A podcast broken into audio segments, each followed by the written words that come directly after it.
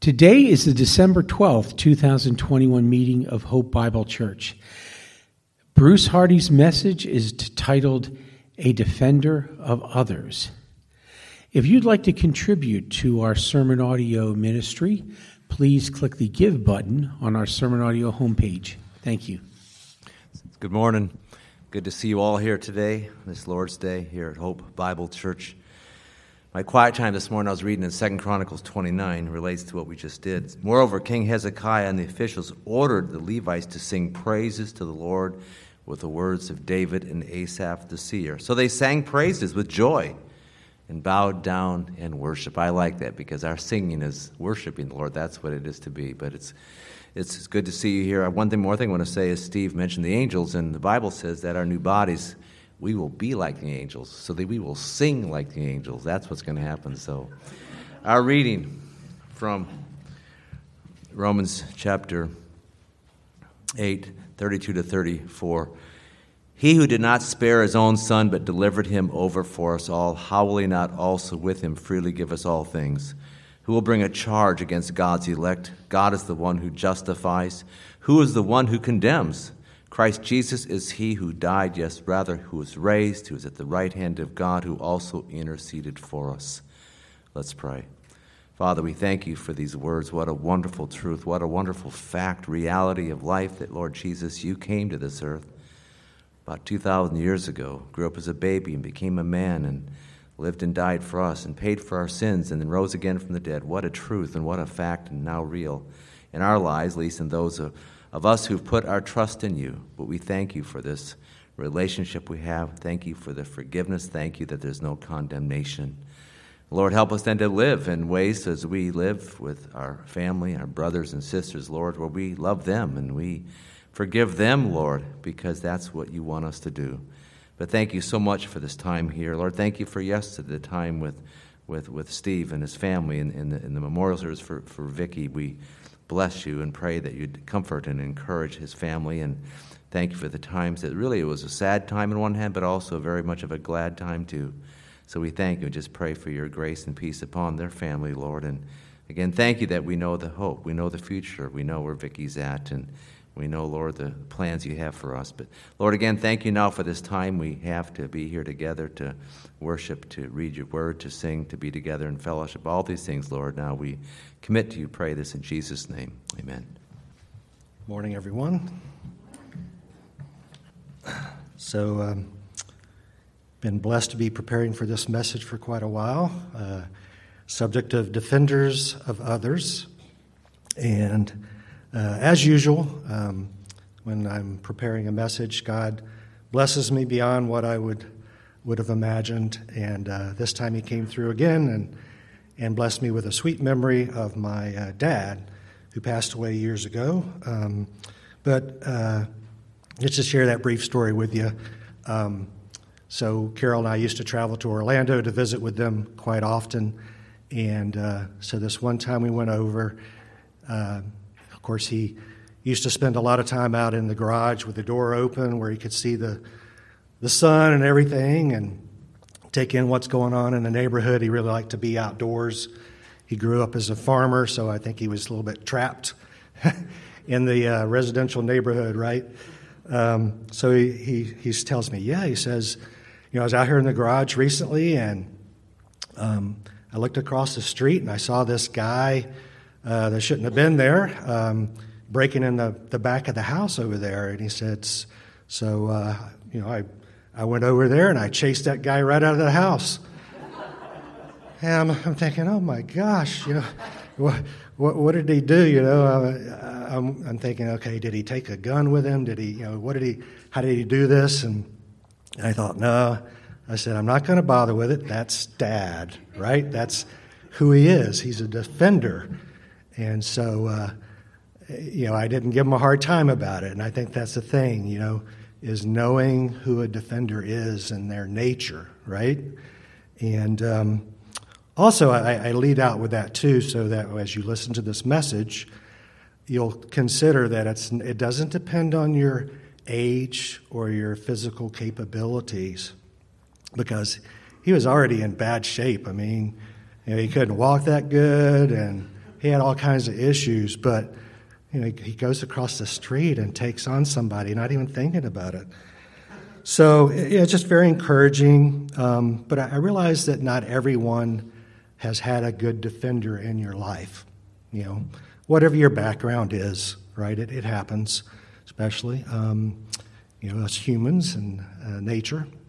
But that's why I had Steve start out with that reading today in Romans because God is our ultimate defender. You know, Jesus Christ is our interceder before God, that we're looked at as holy before Him.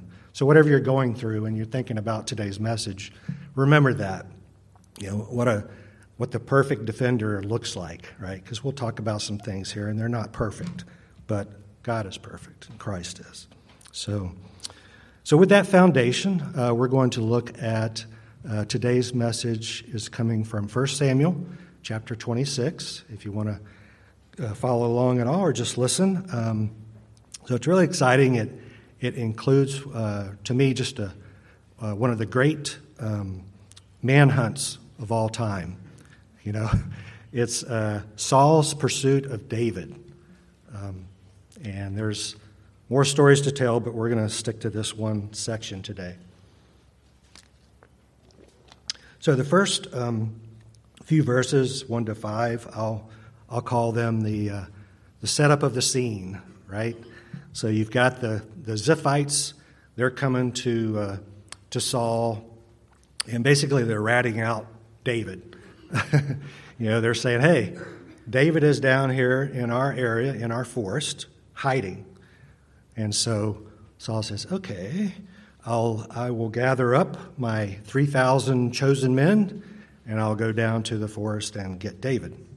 Um, so he goes down there with his men. They, they camp out alongside the road, and uh, eventually, uh, David he, uh, he sends out spies to make sure, because he had heard he might be coming. So he, he makes sure that uh, Saul and his, his army is there. Um, and uh, so then, once he's assured of that, he, he, he comes down there to uh, check out the camp where Saul is. And uh, so Saul's got his, his commander with him, Abner, and the uh, camp. Um, the uh, folks are all circled around uh, Saul, basically. And uh, so that's a pretty good setup. You, can kind of visualize that, but let's go into a few more details here to, to help us visualize it a little bit better and to appreciate it a little bit better, I'll say. Um, so if you think about it, uh, David, as I said earlier, you know, the, the, the uh, Ziphites had turned on him. You know, it's not, it's not just one person, right? You, you might have had a bad situation with one friend that that might have turned on you or whatever. But David's got a whole tribe that's just ratted him out, right? You talk about depressing. So, so David's got that going on. Then he's, then he's got the king of Israel and all of his resources, you know, coming out against him. Um, so it's no ordinary, ordinary citizen that's coming up against him. So, of course, he's hiding in the forest. And then you think, okay, he's hiding, and, and Saul's got uh, 3,000 men coming out against him, right? Um, and these are, it says, chosen men. So they're not just ordinary farmers with pitchforks or what have you, but these are the chosen men of the king of Israel that are coming out against David with a commander. Um, and so these 3,000 men, they're not just camped around a campfire as, you know, 10 or 12 of us, like when we go camping or what have you in the old days. Um, you know, you got to think about it. this is 3,000 men, and they're circled around Saul, it says. Um, so you talk about impressive. I think about if you've ever seen some Civil War movies where they'll show all the tents of, uh, you know, like 5,000 troops or 10,000 troops. It's pretty impressive. It just goes on and on. So David is here. He's looking at this setting, right? Saul, everybody circled around him. And so what comes next is kind of unexpected because David goes, David, this next section I'll call the, the defender revealed. So now you've got David, and he's going to Ahimelech, and it goes to Abishai, Abishai, and he says, "Who will go down to me with me to Saul's camp?" And Abishai says, "I'll go." You know, um, I picture this happening pretty quick. You know, his arm shoots up or what have you, and I picture uh, Ahimelech going, "Wait a second, I was going to raise my, my hand." You know, he said that to me too, but um, but he he didn't. So uh, Abishai is the chosen one. So let's look at a little bit about uh, Abishai. Um, who is he? Uh, there there were thirty accomplished warriors uh, within David's men. These were called the mighty men, and so Abishai, um, he was uh, one of these 30, and he had killed like 3,000 men in battle. So he was one of the most honored men um, amongst these 30. And because of that, he was the commander of those 30. So the reason why I bring that up is so David had about 600 men. And what does he do? Um, he goes in and he knew who to ask, right? He knew who to ask to say, Who will go down to me with me to the camp. Um, two, two men. um, and I think about that and I think, boy, don't, don't you want a friend like that? That you know you can go to them, they're the go to person amongst all the people that you know. And then I think, oh, well, too, don't I want to be a friend like that, right? That, you can depend on, that you can go to, and know that I'll go down with you to that camp. So, and then the final point of that would be, you know, it only took one person to give David courage to go down to that camp. Right? That's the other flip side of that. He's this defender, Abishai, gave David the courage to go down to a camp with 3,000 men. So, next, let's look at so, what were the defender qualities in Abishai?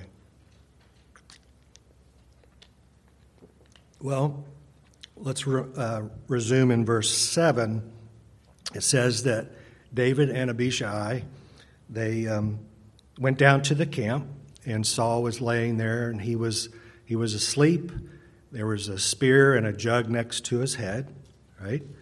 And so uh, Abishai says to David, you know, the Lord has given you, um, uh, you know, Saul Saul over to you, you know.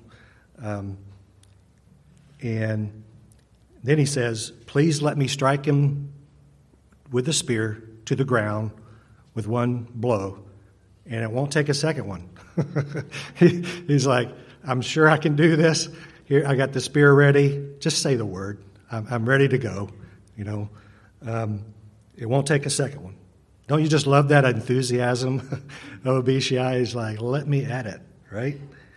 Um, and remember that they say this, you know, with people around Saul. It's like it's no big deal. Well, there's 3,000 men around Saul, and they're sitting there ready with a spear to, to take him out, right?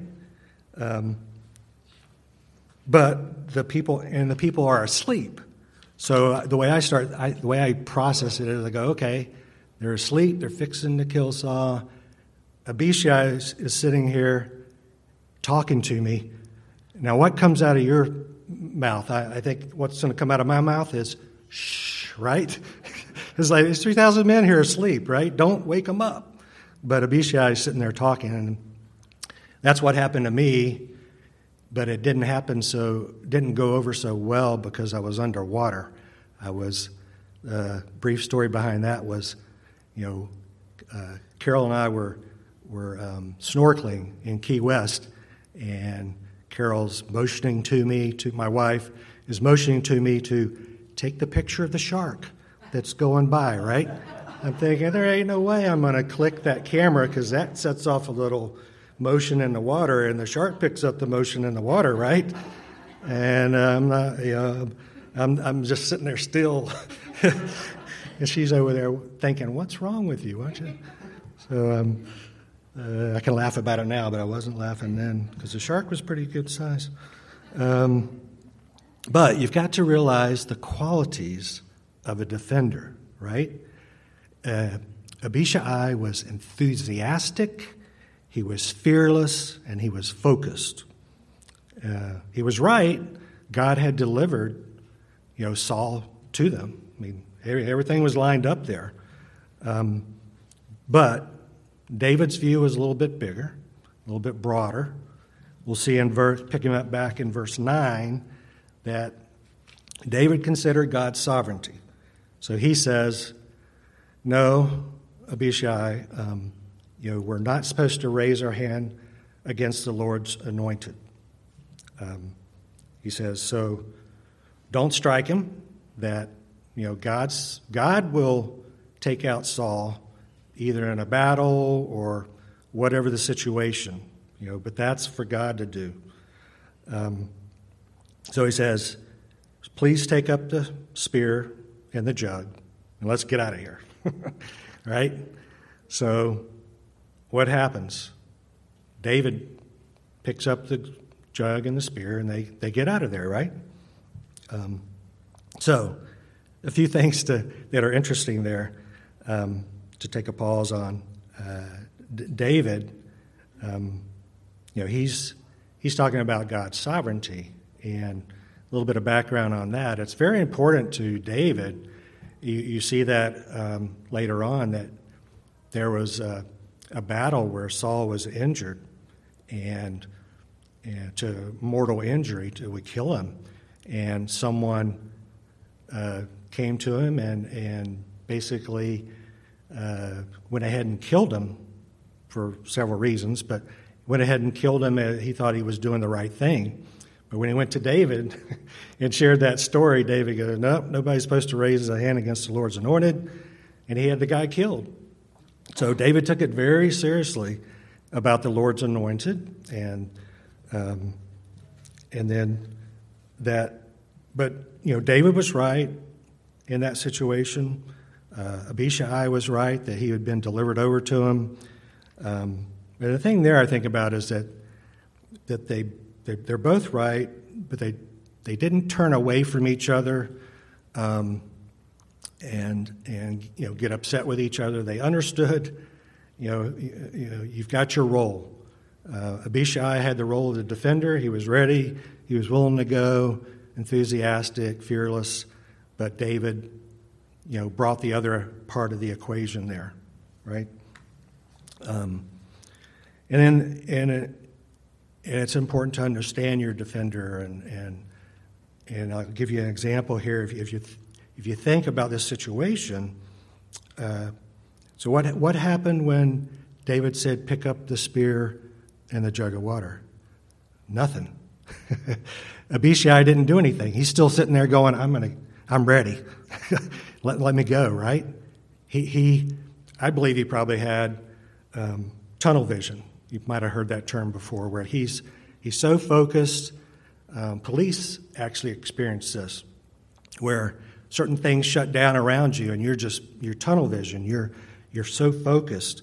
So it's important that David realized that He's like, well, he's not going to pick it up. I'll pick. He picks it up, and they go right. But it's important for you to, as you're interacting, to to realize that about a defender. Whether it's a physical alteration or whether it's verbal situation, same thing can happen. Um,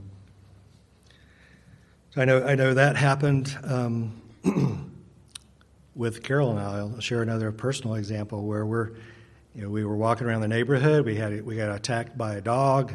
We sprayed this dog to keep it a, you know at a distance, and then the owner tracks us down and gets all upset at us. We're thinking, hey, your dog attacked us. We we're just protecting ourselves, right? But anyway, I I had told Carol to go back to the house and I'll deal with this guy. And so I'm starting to I'm looking at it and I'm thinking, okay, now you know what's going to happen, and I'm looking around. Carol's still there I'm thinking, what, what should I? I told her to go back to the house, right? But, but again, you know, she's she's focused. She's got a defender um, mentality on that situation too, and And uh, again, I needed to understand that and not give her a hard time about it. And that, that's, that's who she is. And, and I share that with you so you can think about that too. And defenders in your life to, to really try and understand them and, and work with them and whatever the situation is. So let's, let's continue on in verse 13, a little bit more about uh, qualities of a defender.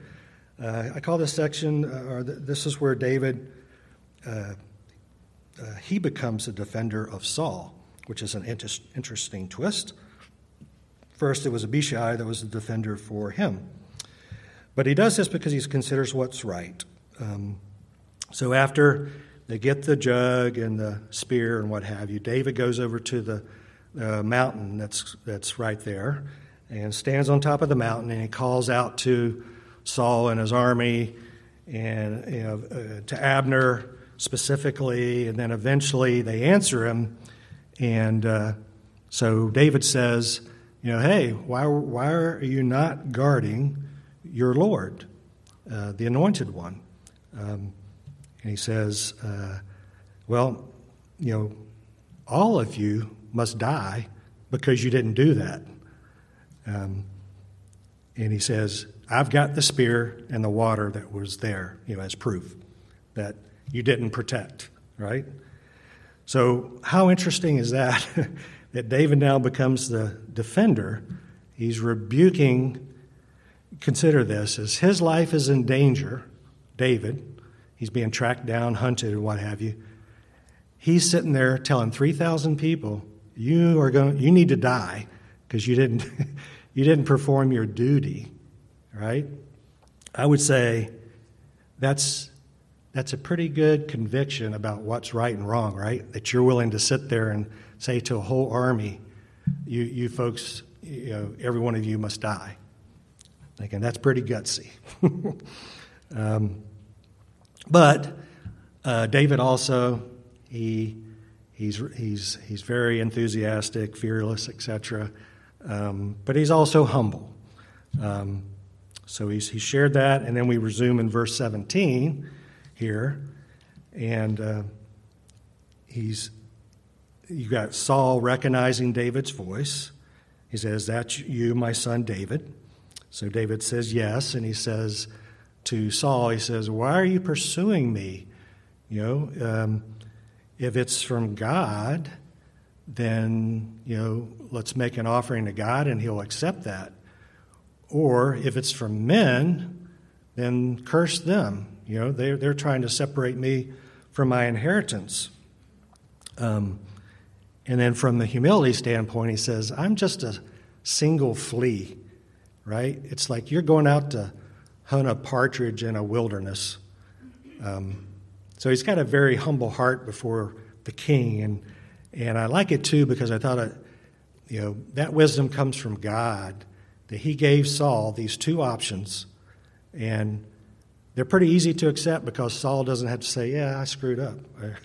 you know, I'm not. I'm. He didn't have to say, "I'm the one at fault." He's like, "Okay, you know, God brought me here, or you know, men convinced me, but uh, it's okay, right?" So was, I thought it was pretty wise, and that again comes from God. Um, and let's continue on in verse 21.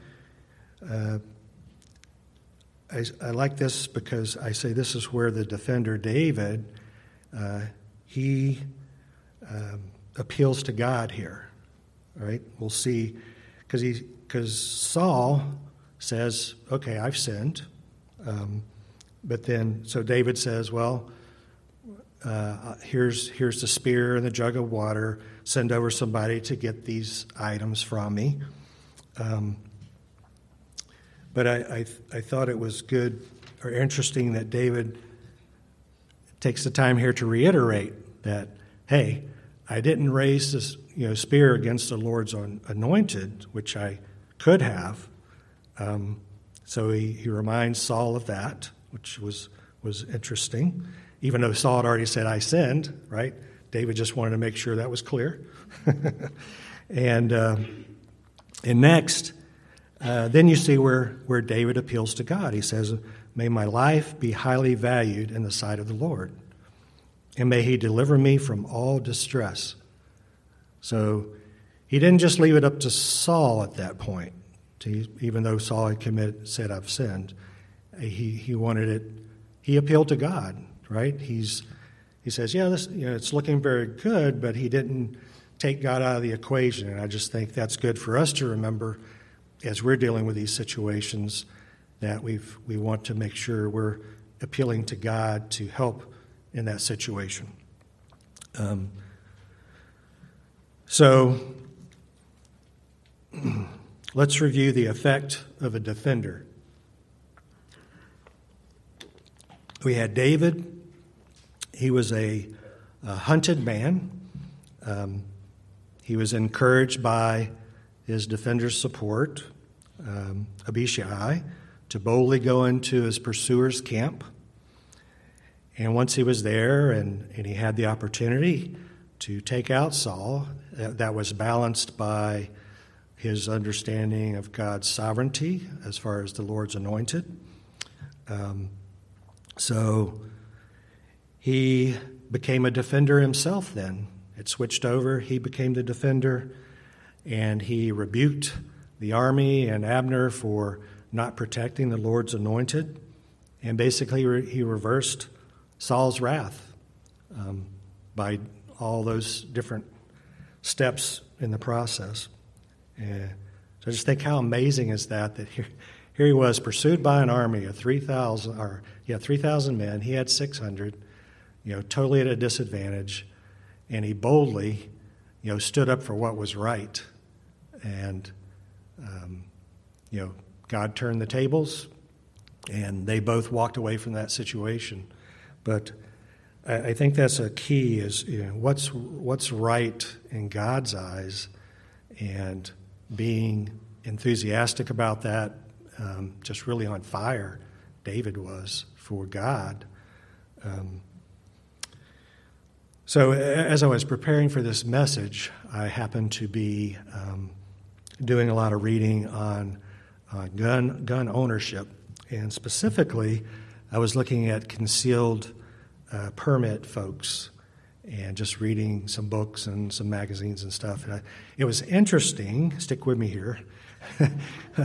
Why I bring this up? It was interesting that to me, uh, it seemed to be a life choice for most of these people to be a defender. They took the time to study up on on this particular aspect of being able to defend yourself. Um, and uh, just to give you some more details on that, I'll say a defender um, in that situation would go into a restaurant, uh, like not like us, where we go and we're thinking, "Ooh, what's on that menu there? Right? What am I?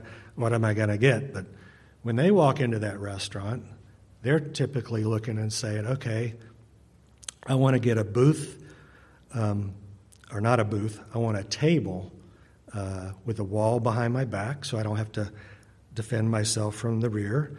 I want it to be a table where I can get up and out of the seat easily if I have to get up to defend the situation. I want to be able to see the cash register where I can see if anybody's coming in and doing anything they shouldn't be doing, right? Now, that's more detail than I think about when I go in. I don't know about, about you, but, um, but before that, you've got to think about it too that they've already um, they have practiced their stance they've practiced their grip of the of a gun they have practiced dry fires live firing gone to the shooting range also they've made sure that weapon is reliable um, they made sure that it's accurate and that they've got the right ammunition. There's just a lot of planning that goes into that. And then they've looked at scenarios too. So they've looked at okay, what am I going to do if this person comes into the restaurant and they don't have a gun, right? And they've just asked for money. Well, the one interesting thing about that group is that they don't desire an altercation right? they're not going to take a life if they don't have to take a life. So they've run through all these scenarios. Now, if there was a gun situation and somebody was shot, maybe they would step in, right? But it's just interesting how many scenarios you can run through to be prepared. So, so what am I saying? I bring this up because as Christians, I believe we should be just as deliberate as far as being a defender, right?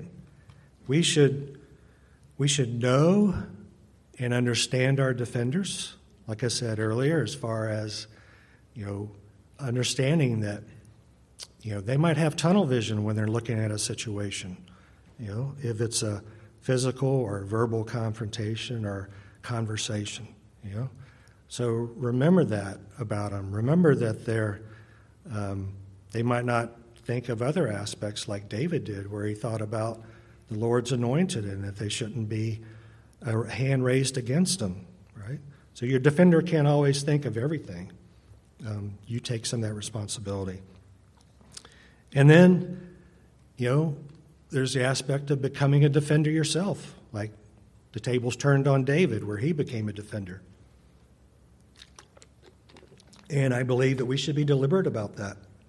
Um, you know, to think about, meditate on what are the what are the things that are uh, important to God? What are things that are right, righteous? That's what we should be getting excited about, and being willing to uh, speak up. Um, you know, why do, why do we not speak up? Uh, a lot of times it's because we're our flesh wants to grow old, right?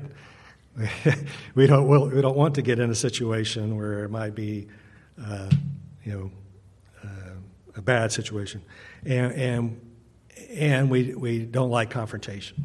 Uh, most of us don't like confrontation. So, you know, the flesh is screaming to us, you know, hey, we want to live long, which to me is highly overrated. Um, you know, uh, it's it's better to be zealous for God and to do the right thing. So, concentrating on what's right. Being uh, the other things we learned from David was considering God's sovereignty. He, he taught us well there. Um, being humble in the situation, um, kind of like I said earlier about uh, you know you with a um, concealed weapons person, they don't want to have a, a fire exchange. They want to avoid that if at all possible. And I know we as believers, in most cases, we're, you know, we're not wanting to have a uh, major confrontation or what have you, but, but we've got to be willing to step up for the truth, to step up for your friend that is doing the right thing. Um, you know, and then as we learn too from David at the very end, making sure that we're appealing to God to deliver us from that situation, right? Not to just depend on us, and what we might say and, and do. So I, I believe as we are deliberate about these things, um, that we will uh, glorify God. And uh, I believe, too, that it will uh, enrich your lives, too, uh, and that we're not sitting back and, yes, we're growing older and we don't have confrontation, but we have missed what's uh, important to God as far as defending the truth, defending each other, um, and there is as much joy in that. So I'm appreciative of David and his his uh, uh, showing us both sides of that, being a defender and working with a defender, and uh, God God is gracious, um, graciously shown us. Um, Samuel chapter 26 there. So let's, let's pray. God, thank you that um, you are so open in your word, showing us a life of David and just how zealous he was for you, Lord, and how you worked with that and will work with us as we are zealous for you and pursuing your truth, pursuing what's right, Lord, in a world that is quickly turning from that these days. God, it can be very challenging, very um, disconcerting as we look at these things around us. And just help us to be fearless, God.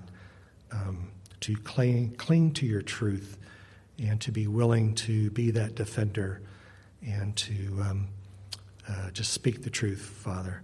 We praise you for these words that we can go back to and gain encouragement, that we can lean on each other as we um, pursue this in our lives. And thank you, God, that it, it doesn't change no matter where we're at. If we are young, middle aged, getting a little bit older, that you um, are always consistent in our lives, God. It might look a little bit different today than it did yesterday as far as how we pursue this, but give us your grace, God, to do this. We praise you in Christ's name. Amen.